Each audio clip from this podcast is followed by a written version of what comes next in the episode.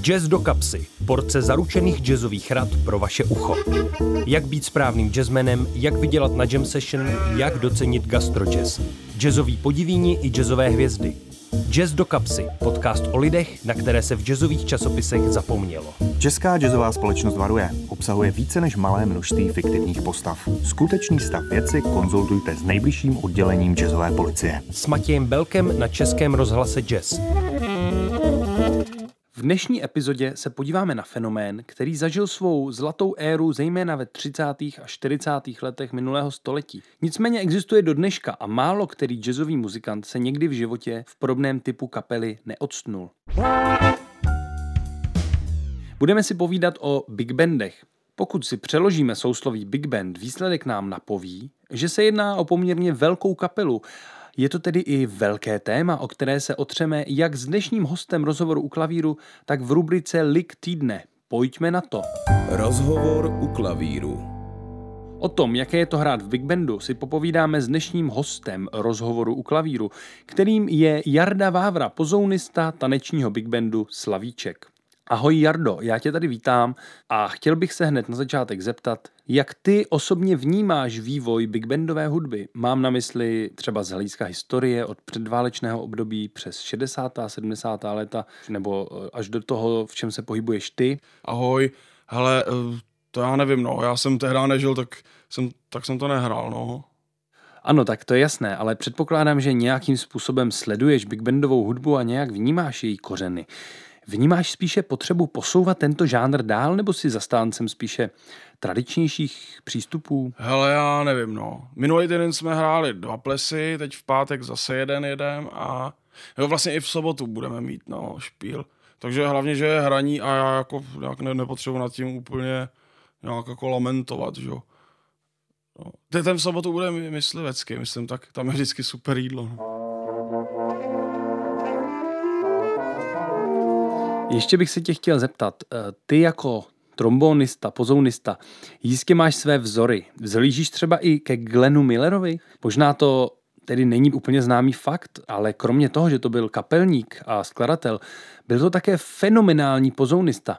Vnímáš sám sebe jako někoho, kdo by třeba chtěl jít v jeho šlépějích a časem si také stoupnout, eh, tak říkajíc, na Forbínu?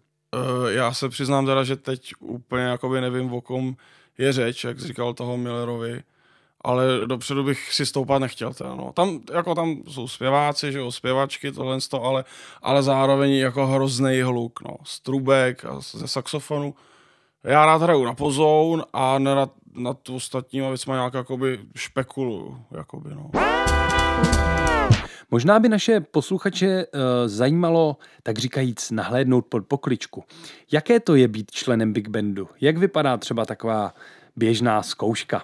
No, většinou se sejdeme, venku s klukama, trumpetákama dáváme cígo, pak nás teda kapelník zavolá, že už na nás jako všichni čekají, tak jdeme dovnitř no a potom projíždíme ty, ty skladby, no a pak už máme vytahaný huby, že? tak na to pečem.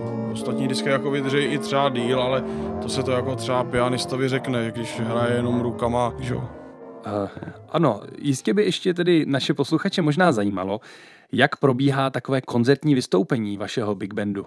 Je to jistě vzrušující zážitek být součástí tak mocného hudebního tělesa, jakým Big Band bez zesporu vždycky byl a je?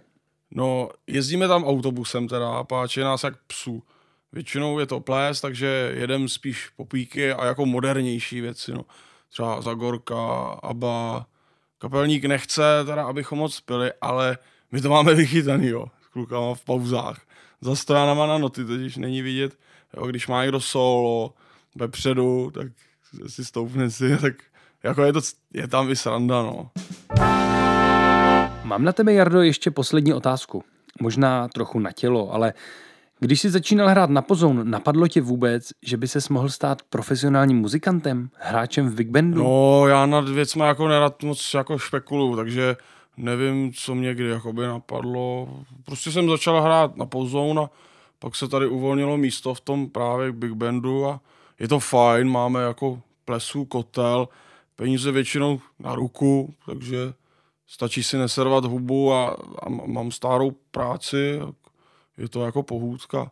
Jako vedle toho teda ještě stejně musím učit zušce, ale to je leháro většinou. Jo. To dělám většinou hodinu, že zapisuji něco do té elektronické třídnice a, a když ale žák hraje etídu, tak normálně čumím jako na fotbal. No, tak eh, tedy děkuji našemu dnešnímu hostu, kterým byl Jarda Vávra, pozounista z tanečního orchestru Slavíček. A my můžeme jít dál na Lik týdne. Lik týdne. V dnešním Liku týdne jsem se vydal za skladatelem, saxofonistou a výtvarníkem Marcelem Bártou, který je známý například svým působením v kapelách Vertigo, Move, ale také svým sezením v řadách big bandu Jazz Dog Orchestra.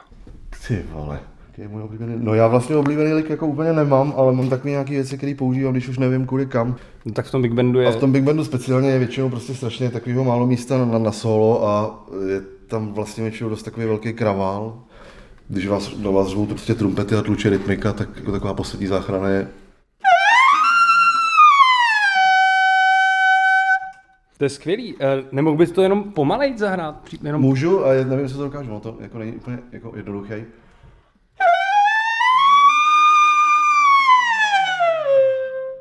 Tak to je úplně fantastický. Já si myslím, že s takovým likem se dá prosadit úplně v jakýmkoliv kontextu. Tak Marceli, já ti strašně moc děkuji, že jsi přijal pozvání do našeho pořadu. Za málo, ráno se stalo. A tímto jsme se dostali až k samému konci dnešní epizody podcastu Jazz do kapsy. Loučí se s vámi Matěj Belko. Brzy naslyšenou. Jazz do kapsy. Porce zaručených jazzových rad pro vaše ucho. Poslouchejte na jazz.rozhlas.cz, aplikaci Můj rozhlas a v dalších podcastových aplikacích.